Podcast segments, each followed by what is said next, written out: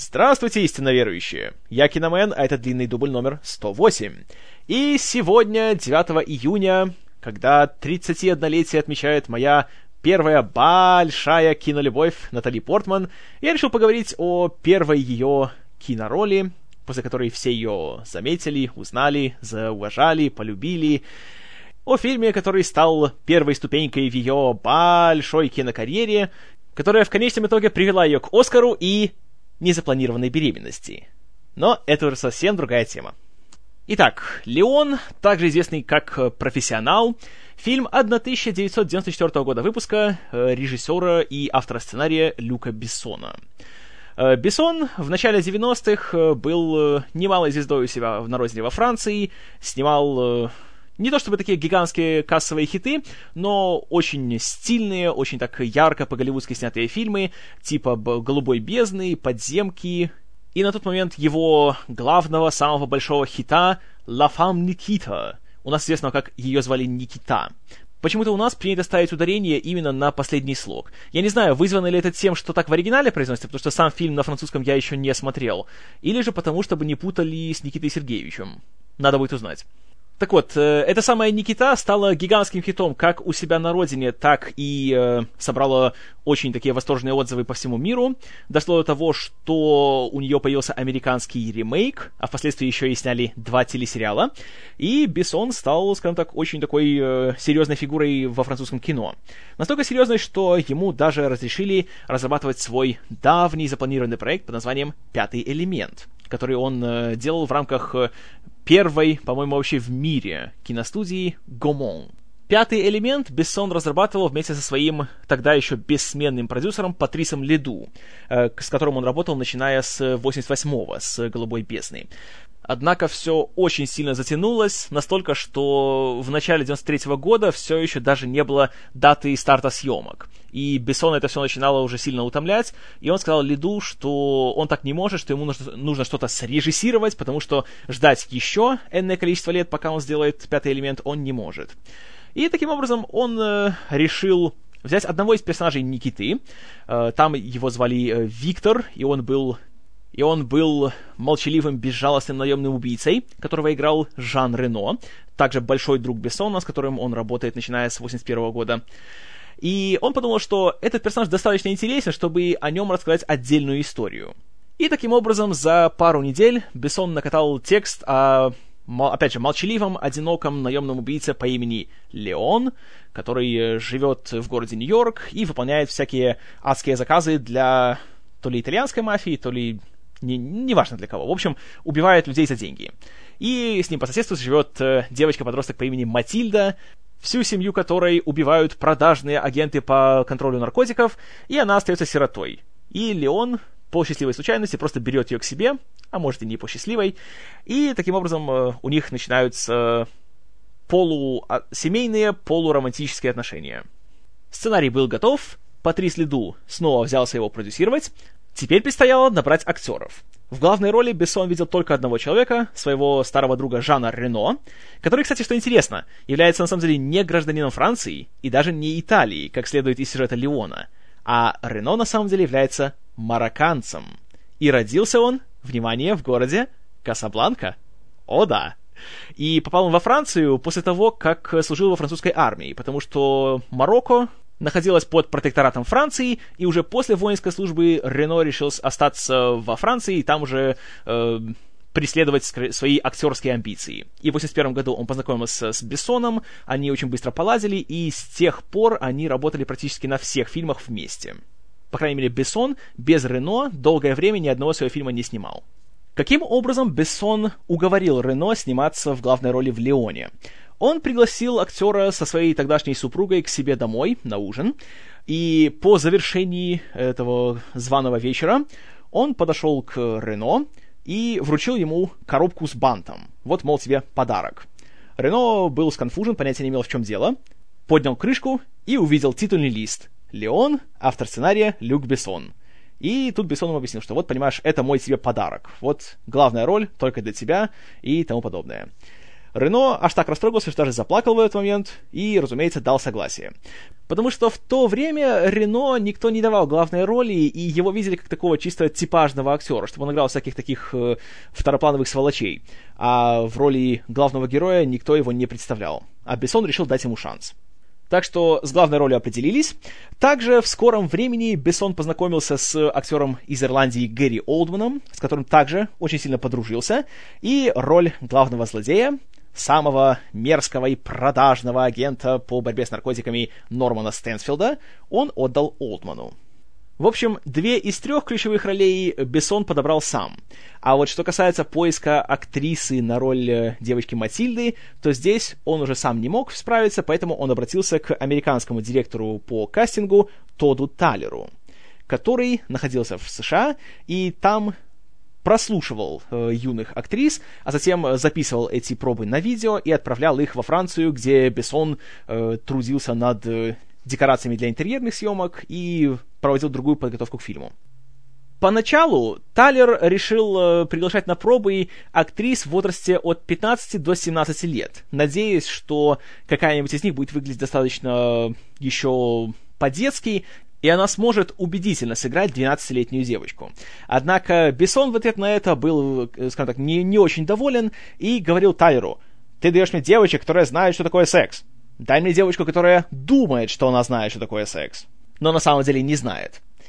Поэтому Тайлеру пришлось э, искать э, актрису помоложе, и тут случайно он наткнулся на молодую девушку по имени Натали Портман, которой в тот момент было 11 лет. Она уже немножко успела поработать моделью после того, как... Ну, есть такая легендарная история о том, как она с мамой в, где-то в Штатах пошла в пиццерию, там ее случайно заметил так называемый э, скаут, или, если хотите, охотник за головами, который искал новые э, свежие лица. Она ему очень приглянулась, и он предложил ей карьеру в качестве модели. Ну, затем она попыталась счастья на этом поприще, э, стала немножечко работать, насколько я помню, в рекламных роликах и так далее. И, конечно же, ходила на различные пробы для кино и телевидения. И таким образом Портман в руки попал сценарий Леона, который она прочитала, она от него осталась в восторге, и, разумеется, ей было очень интересно сыграть эту роль. Правда, со своими родителями она в этом плане расходилась во мнениях, потому что они, почитав э, оригинальный текст и сцены, которые в нем показывались, не столько даже в плане насилия, сколько в плане сексуальных подтекстов в э, отношении между Матильдой и Леоном, они, мягко говоря, были не в восторге от этого всего. Но юная Натали была непреклонна и уговорила их, чтобы они повели ее на пробы. На пробах момент, когда все поняли, что это подходящая актриса, был таким. Она должна была играть сцену, где она узнает, что всех ее родственников, всю ее семью поубивали, и она уже затем приходит в квартиру к Леону, и там просто ему об этом всем рассказывает. И как только ей начали объяснять сцену, что вот, понимаешь, все, твоего отца, твою мать, сестру, всех поубивали, и самое главное, что твоего маленького брата убили, когда он прятался от этих полицейских э, под кроватью. И после этого она просто не выдержала и просто расплакалась. И тогда все поняли, что вот, это то, что надо, это достаточно эмоциональная девушка, которая сможет передать всю вот эту вот э, бурю страстей, которая происходит у нее внутри. И затем, э, уже когда Бессон еще раз посмотрел эту запись, то он понял, что это правильное решение, и таким образом Портман получила роль. Но тут все было не так просто. Как только ее утвердили на роль Матильды, у Бессона сразу же начались э, длительные разговоры с ее родителями, которые сказали, что они дадут согласие на то, чтобы она здесь работала, только при некоторых условиях. В первую очередь, э, они хотели, чтобы Бессон избавился от сцен с курением – Потому что по сюжету э, Матильда, как юная бунтарка против своих родителей, втайне курила. И родители сказали, что, ладно, такие сцены могут быть, но их может быть не больше пяти штук на весь фильм, и ни в коем случае нельзя делать так, чтобы она вдыхала дым от сигарет. Поэтому даже если посмотрите в самом фильме, каждый раз, когда Матильда держит сигарету в руках, она только что берет ее в рот, и все, мы дальше не видим, как она, собственно, затягивается. Так что это уже вклад ее родителей. Затем они потребовали от Бессона, чтобы он, э, скажем так, поубавил со всеми э, эротическими элементами сюжета. Потому что в оригинальном сценарии, среди прочего, была такая сцена, где э, Матильда в душе, Леон случайно заходит в ванную комнату, видит ее полностью обнаженной, а она говорит, да ничего страшного, типа не стесняйся. Сами понимаете, родители были не в восторге, поэтому эту сцену убрали. Что касается эротических элементов, то у Рено тоже тут были некоторые сомнения, и он нашел такой выход. Он играл Леона так, будто он э, немножко, скажем так, умственно недоразвит. Потому что он считал, что если бы это был человек, который думал как взрослый и вел себя как взрослый мужчина, то он бы уже давно сотворил что-то очень противоестественное с, с девочкой. А так, если он сам мыслит э, на уровне ребенка, то получается, что она становится взрослее, чем он сам. И это она его смущает, а не он ее. Бессону это тоже понравилось, и на том порешили.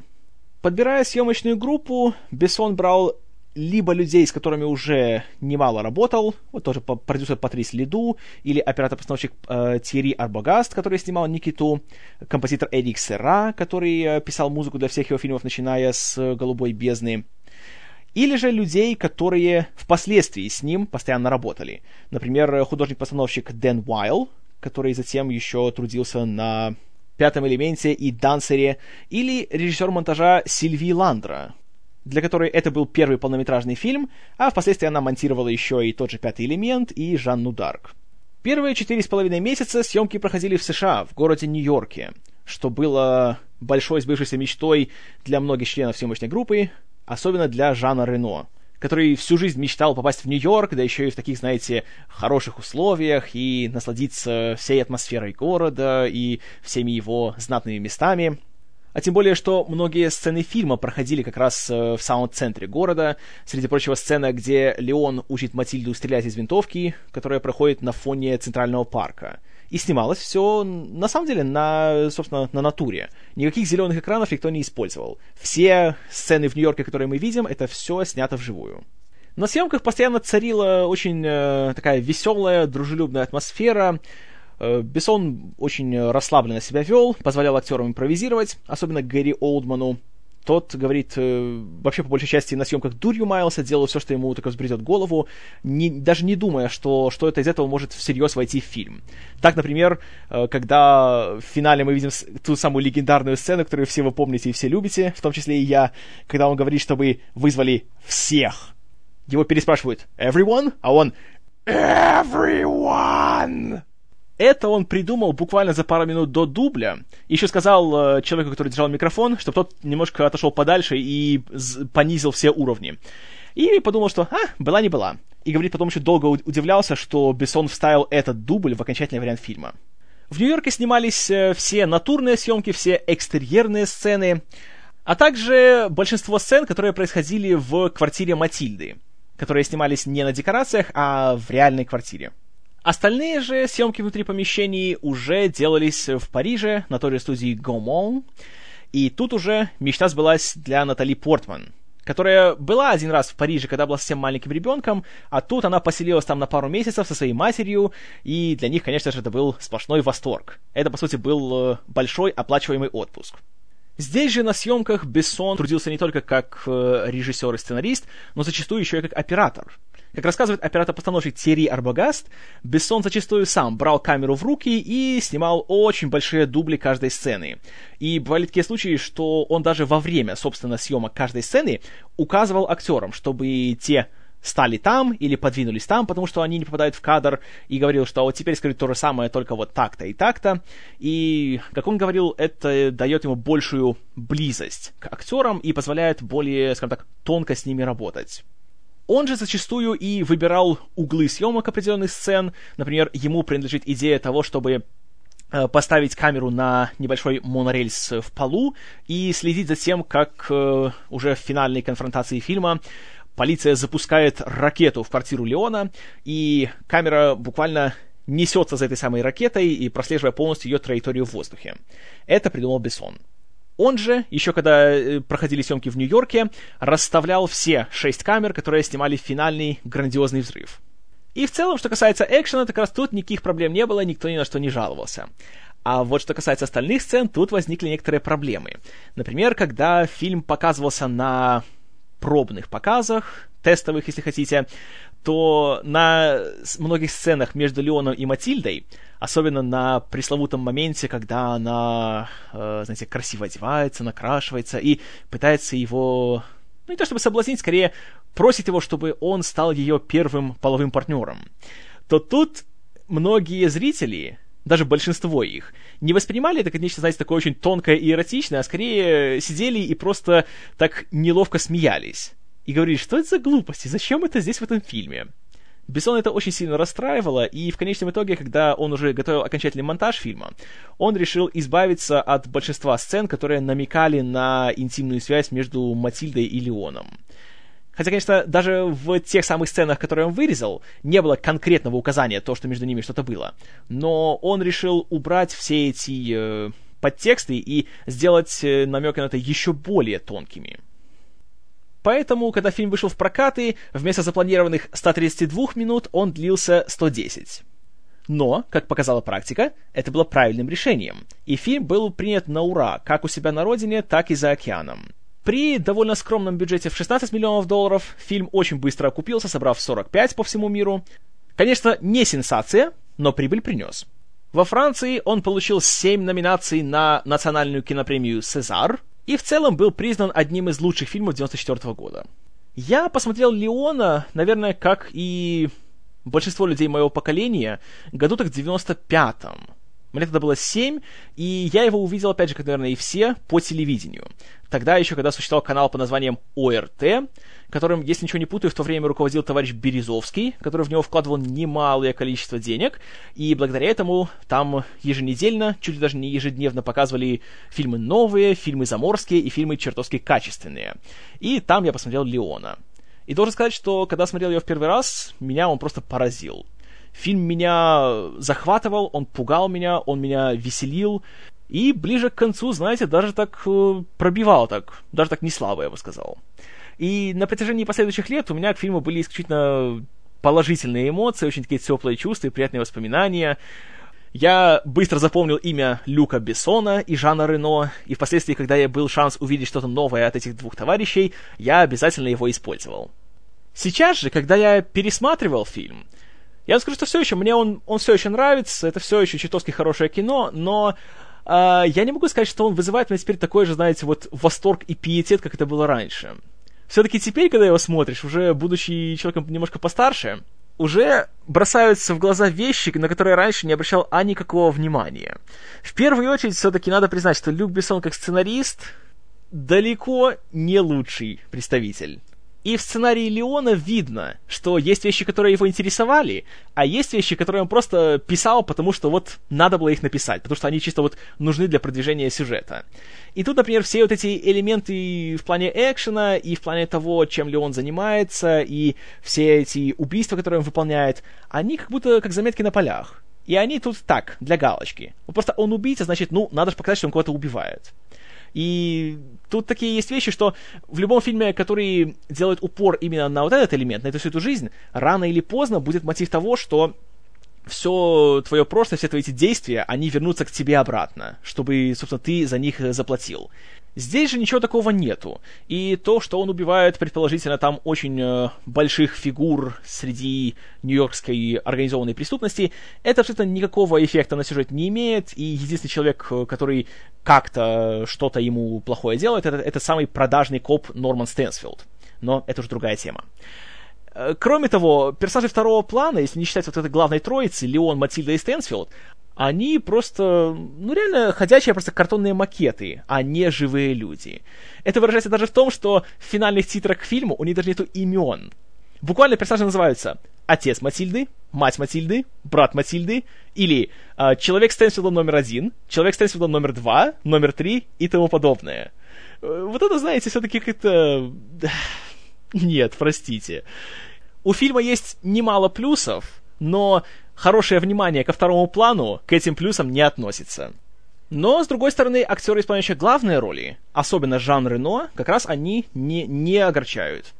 Э, Рено вообще прекрасен. Это был первый фильм, который я с ним увидел, и до сих пор, когда я вспоминаю этого актера, это роль, которая в первую очередь приходит ко мне в голову он чертовски хорош, при том, что как раз он на экране делает мало что. У него нет, знаете, грандиозных сцен, где он э, что-то там много говорит, что-то там очень сильно делает, и в основном он находится очень в таком почти неподвижном состоянии. Но при этом вот как-то ему удается передавать вот все эмоции своего героя и такую постепенную его трансформацию от такого человека, который, ну, по сути, он, он как, как робот. Он только выполняет указания, которые ему даются, он живет по рутине, он просыпается, пьет молоко, тренируется, идет кого-то убивает, приходит домой, поливает свое растение, спит сидя, затем опять просыпается, пьет молоко, тренируется, поливает растение, убивает, спит сидя. А ближе к концу фильма он уже начинает напоминать полноценного человека.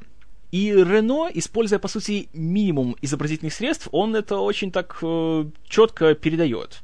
Тут как раз он очень порадовал. Что касается Портман, то, вот знаете, тут у меня немножко смешанные чувства, потому что в ней, конечно, есть что-то такое очень притягательное и очень приятное, и уже видно, что в таком юном возрасте, ей было 12, когда снимался фильм, э, то да, в ней, конечно, что-то уже есть, какой-то талант наблюдается. Но при этом знаете, ей нужен режиссер, который лучше умеет работать с детьми. Который не дает указания, чтобы в каждой сцене она сидела, дулась и смотрела из-под лба. Потому что она это очень много делает в фильме. Слишком много, я бы сказал. И думаю, что какой-нибудь э, Стивен Спилберг, а уж тем более в наше время какой-нибудь Мэтт Ривз, гораздо лучше смог бы поработать с ней. Но, тем не менее, все-таки э, Портман, она здесь выигрывает за счет просто фактурности своей героини, потому что она очень, скажем так, нетипичная, а уж тем более в Голливуде таких героев вы не найдете по крайней мере, в студийном Голливуде. И да, я знаю, уже слышу, что вы говорите, что нет, ну как же, вон же был фильм Kick-Ass, который вышел недавно. Согласен, да, в Kick-Ass были, по сути, такие же отношения между большим папочкой и ударной девочкой, но это фильм, который снимался за абсолютно независимые деньги, и ни одна большая студия не хотела его делать. Так что сами понимаете. Кроме того, проблема еще в том, что Матильде достаются, наверное, самые дурацкие реплики из всего сценария. Типа диалога «Леон, а кем ты работаешь?» «Я чистильщик». «Я тоже хочу чистить». «Нет, нельзя, я работаю один». «Бонни и Клайд не работали в одиночку? Тельма и Луиза не работали в одиночку?»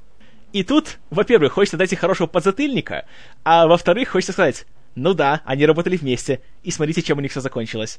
Хотя в то же время это можно оправдать сюжетно, потому что, ну она же ребенок, ей 12 лет она еще ничего не знает ни о чем, и она, ну, она играет, она руководствуется тем, что она увидела на телевидении. А как мы видим по ТВ, она больше всего смотрит анимационный сериал про трансформеров. Поэтому тут, ну, просто можно сказать все на ее такую детскую наивность. Хотя это не меняет факта того, что она э, порой изрядно раздражает. Но нужно признать, что чем дальше фильм идет, то тем как-то приятнее она смотрится. И особенно в финальных сценах она срабатывает концовку она, знаете, вытягивает все как надо. Что касается Гэри Олдмана, то, знаете, тут можно говорить объективно и субъективно. Объективно он играет очень плохо. Он переигрывает просто бессовестно. В каждой сцене, ну, ну буквально, он настолько... Вот есть такое хорошее выражение в американском ки- кино... вообще кинобизнесе. To chew the scenery. То есть жевать декорации. То есть вот настолько привлекать к себе как-то внимание. И вот именно этим он занимается, жеванием декораций в каждой своей сцене.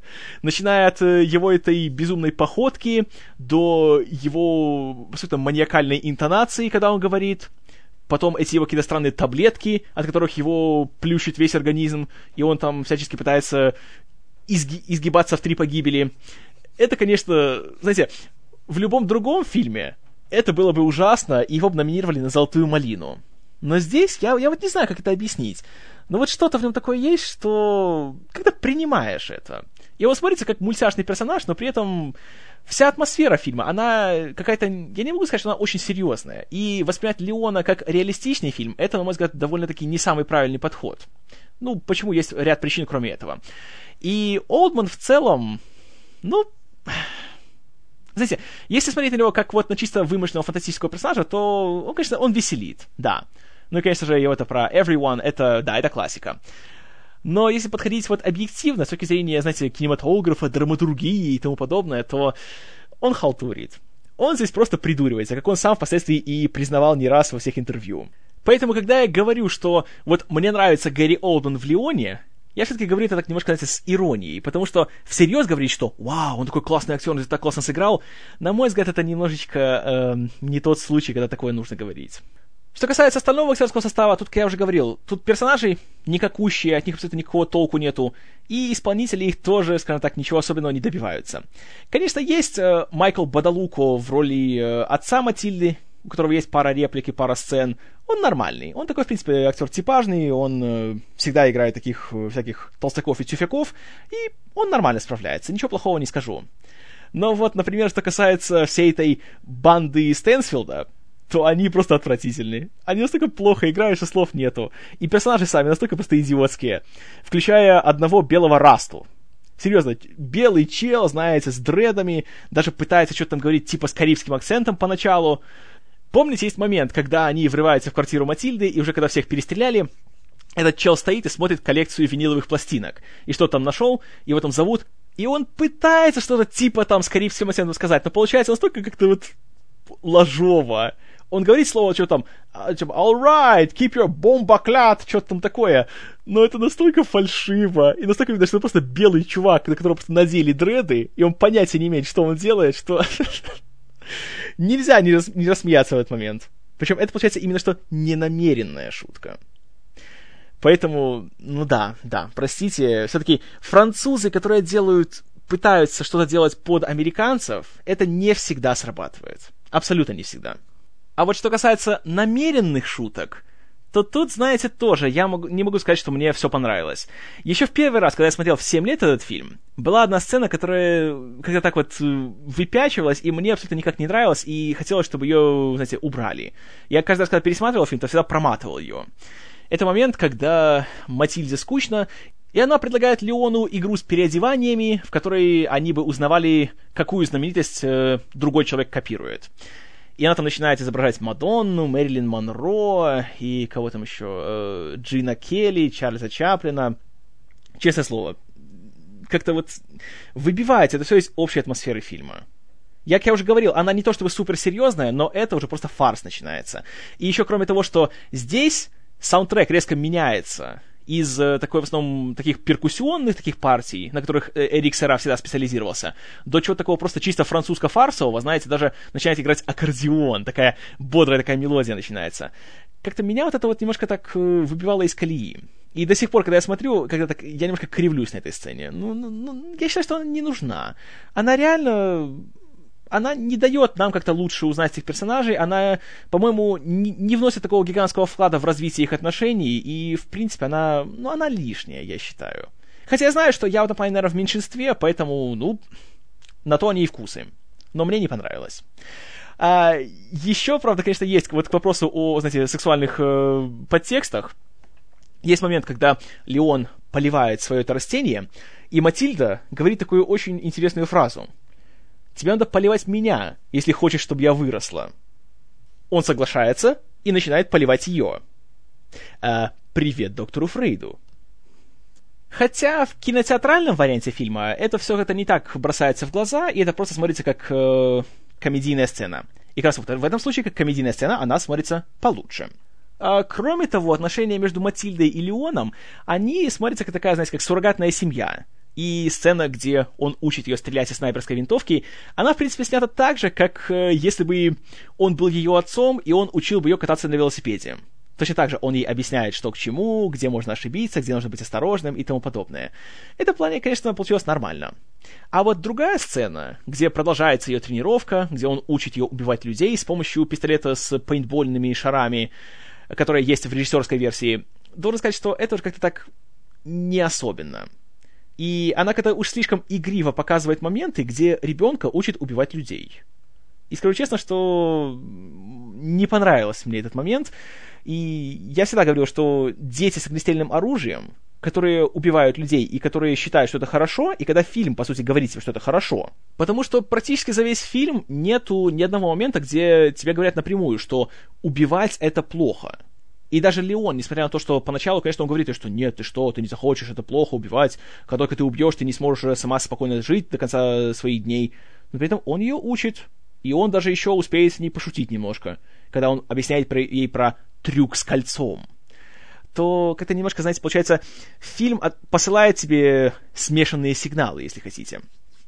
Наверное, единственный момент, где более-менее вот так вот напрямую эта, эта мораль проговаривается, это уже в одной из финальных сцен, когда Леона уже, спойлер, уже его убили, и Матильда приходит к Тони, который играет Дэнни Айелло, этакий Роберт Де Ниро для бедных, и он ей уже, ну, по сути, он ее отчитывает за то, что у нее возникают такие идиотские мысли, чтобы самой стать чистильщиком.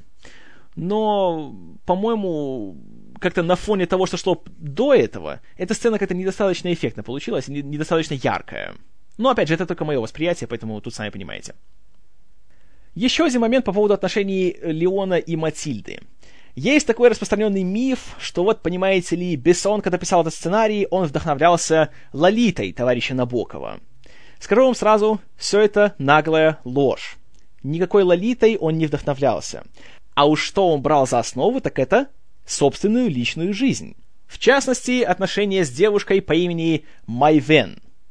У нее, конечно, есть фамилия, э, по-моему, Лебоско, но она предпочитает просто звать себя Майвен. И в титрах, как правило, так ее и указывают.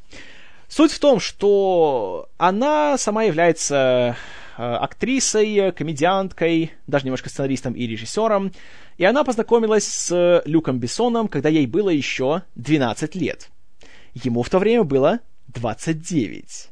У нее на тот момент был э, ухажер, который был большим другом Бессона, и, как она говорит, что она в него очень сильно влюбилась, и спустя три года, когда ей уже стало 15, это был год 91 они стали с ней встречаться и, разумеется, начали сожительствовать.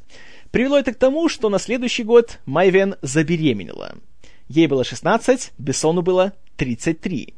И вы знаете, когда я читаю такие вот истории о том, что вот происходит, то я понимаю, почему Роман Поланский так спокойненько себе там э, живет припеваючи во Франции. Простите, конечно, знаете, я все могу понять, я многие вещи готов принять, но вот только не такое простите меня, когда ты, взрослый мужик, спишь и оплодотворяешь девушек, которые тебе в дочери годятся, да еще и когда эта девушка является несовершеннолетней, нет, на мое уважение можешь не рассчитывать. Да, конечно, все будут говорить, что «ты что, у них же любовь, это же светлое чувство». Хорошо, знаете, сколько их любовь продлилась? Они поженились в 94-м, когда Майвен было 18, а разошлись в 97-м году, когда Бессон снимал пятый элемент. Почему? А потому что там он познакомился с 22-летней Милой Йович, на которой в том же году женился. И у них была разница в возрасте, да, вы угадали, 16 лет. Так что, ну, ну, конечно же, большая любовь, товарищи, до гроба. Поэтому мотив 12-летней девочки, которая влюбляется в взрослого мужика, который в ответ влюбляется в нее, и их вот этого вот сожительства правда, э, без самых красочных деталей, это взято именно что из истории любви Бессона и Майвен, которая, кстати, появляется и в самом фильме. В одной из первых сцен э, одна из жертв Леона, толстый мужик, которого в редакциях и указывают как толстого мужика, он встречается с некой э, телкой-блондинкой, которую так в титрах и указывают, телка-блондинка. И ее играет именно что девушка Майвен, которой на момент съемок было, по-моему, 17. Да, 17. И вот это она, тогдашняя пассия Бессона. Так что в следующий раз, когда какой-нибудь претенциозный эстет будет вам рассказывать о том, что Бессон, понимаете ли, копировал здесь элементы Набокова, то можете сказать ему, что он идиот, который ни черта не знает.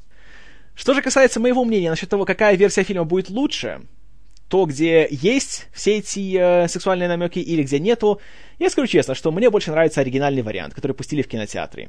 Без всей этой сцены, где Матильда объясняет, как для девушки важно, как пройдет ее первый раз, и о том, что она хочет, чтобы ей понравилось, и так далее. Это смотрится просто как-то... Ну, я не знаю, когда слишком быстро она в него влюбляется. И как-то уж... Лично для меня все-таки как-то натянуто смотрятся этих отношения. Лично для меня. Я не знаю, может кому-то нравится больше, ничего против не имею, но мой выбор все-таки за кинотеатральным вариантом фильма. А, еще один, конечно, момент, который сейчас очень бросается в глаза э, в Леоне, это то, насколько просто пугающе, глупо и нереалистично показана работа полиции. И то, как какие психопаты просто позволяют себе все, что хотят, и никто им ничего не делает.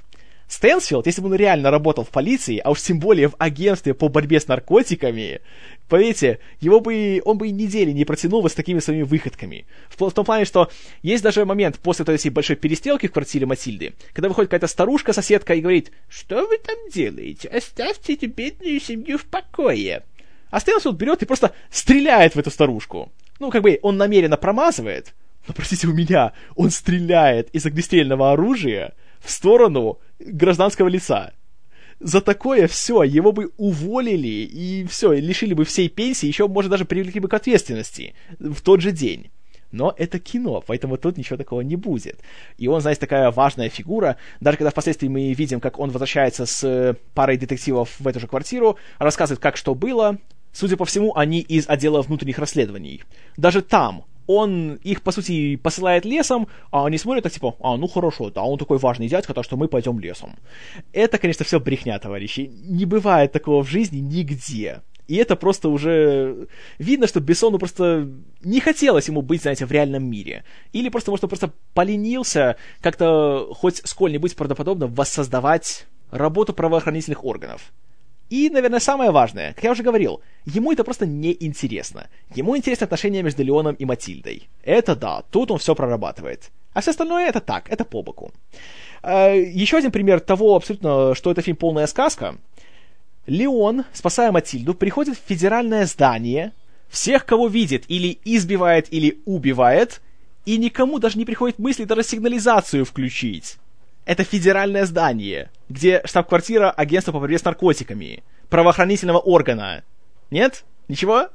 Спокойненько себе выходит, ни на одну камеру, конечно же, никто его не увидел, и, конечно же, никто даже не подумал его остановить или, там, не знаю, вызвать э, какую-то подмогу или что-то еще. Спокойно себе вышел, сел в такси и поехал себе обратно. Э, ну, конечно же, суровая реальность, правда? Ну и, конечно же, есть наша большая финальная вот эта экшн-сцена. Это осада квартиры Леона и Матильды, которая в очередной раз показывает просто то, что такое впечатление, что этой полицией управляет 13-летний мальчик, который вместо того, чтобы банально просто забраться на крышу соседнего дома, найти окна квартиры, банально туда закинуть, э, не знаю, какой-нибудь слезоточивый газ, чтобы просто выкурить всех из квартиры, двух человек всего лишь, один из которых взрослый, другой ребенок, э, то нет, надо, понимаете ли, вызывать 200 человек, надо все там перестрелять, все поломать, все повзрывать, запустить какую-то ракету внутрь квартиры. Плевать абсолютно на то, что тут живут еще люди, есть какие-то, знаете, прохожие там, неважно абсолютно. Это, конечно, простите, Нет, я уверен, что любой работник полиции, или уж тем более каких-то более серьезных силовых структур, когда смотрит фильм, то для него это превращается просто в комедию. Потому что, ну, ну нет, извините, товарищи, нет. И особенно меня всегда веселил, и я просто никогда не понимал, зачем нужно такое делать. Момент, когда все, э, Леон уже пробил дыру в стене, спускает Матильду, чтобы она, знаете, там через вентиляционные шахты попала в подвал и убежала, а сам при этом отворачивается, становится и так я каждый раз смотрю и каждый раз не понимаю, зачем он это делает. Такое чувство, что как будто он дает сигнал для полицейских, чтобы все, понимаешь, жахай, давай. Ой, в общем, глупость несусветная. Хорошо снятая, очень так зрелищно сделанная, знаете, да, конечно, тут и Бессон, и его оператор Терри Арбагаст, конечно, потрудились хорошо. Но при этом, ну, такая ахинея, что, ну, диву даешься. Серьезно. Но, но, есть момент, благодаря которому этому фильму прощаешь очень, очень многое. Очень. Это уже почти самый финал, когда Леон, казалось бы, все, он чудом спасся, он уже на свободе, и он сквозь этот коридор идет, знаете, к своему спасению, но тот подлый Стэнсфилд оказывается сзади, стреляет ему в спину, и кажется, что все уже, конец. И, а, нет, зло победило, как так можно? И вот тут Леон говорит несколько слов, которые становятся просто... О, вот ты просто смотришь, просто... О, вот это вот. Это от Матильды. И он умирает, а Стэнсфорд видит, что Леон передал ему кольцо от его этого шахидского жилета. И только щит и бух. И целого квартала почти не становится. И вот интересная вещь. Это такой момент, когда, знаете, возле насилия, разрушения, и думаешь, блин, а сколько ни в чем не повинных людей, и опять же тех же офицеров полиции, которые просто здесь выполняют свою работу, сколько погибло или пострадало, вот так вот ни за что ни про что. Но когда даже не думаешь об этом, потому что понимаешь, что «О, да, получай, сволочь, вот так вот». Это, конечно, хорошо получилось. Знаете, тут я не стесняюсь, абсолютно спокойно признаю, что этот момент просто вызывает восторг у меня каждый раз, когда его вижу. И финальная самая сцена, когда Матильда все-таки тоже немножко повзрослела, и она идет, возвращается обратно на учебу, и все-таки ей дают шанс на то, чтобы она снова училась в школе и стала нормальным человеком. И она берет этот свой цветок, в конце выходит э, в сад, который вокруг школы, и там его садит в землю. Знаете, красиво получилось. Вот есть что-то такое, такое тонкое, такое живописное в этой сцене, из-за чего потом, когда фильм заканчивается, и когда, опять же, идет прекрасный вот э, выбор в плане музыки, когда звучит песня Стинга «Shape of my heart», такое чувство возникает, что ты посмотрел не просто какой-то такой, знаете, очередной заурядный э, такой экшен-триллерок, а нечто даже такое более что-то красивое и лиричное. И вот это тот случай, когда концовка может скрасить очень многие минусы фильма. Не все, и не то, чтобы заставить себя думать, что нет, нет, все-таки это шедевр на, на века, и да, я его обожаю. Но все-таки впечатление остается очень положительное. И благодаря вот этим вот вещам я поставлю фильму 8 баллов из 10. Да, я знаю, сейчас, наверное, многие скажут, что это слишком низкая оценка, но простите, просто есть в фильме объективные недостатки, которые не позволяют мне сказать, что вау, я в восторге от фильма, я хочу его пересмотреть еще много раз. У него есть много чего хорошего, и я рекомендую его к просмотру. Если вы не смотрели Леона, то, знаете, наверстайте этот пробел. Из фильмов Бессона мне он нравится как раз больше всех. Посмотреть его стоит э, хотя бы ради Рено и в чуть меньшей степени ради Портман и Олдмана но посмотреть все-таки стоит. Вот что я думаю, вот что я вам скажу. Ну а что думаете вы, истинно верующие? Я уверен, вам есть что сказать. Так что, пожалуйста, пишите комментарии к подкасту, буду очень рад их получить. Ну а до следующего раза, спасибо за внимание. С вами был Киномен. И, значит, ты у нас местная Лолита.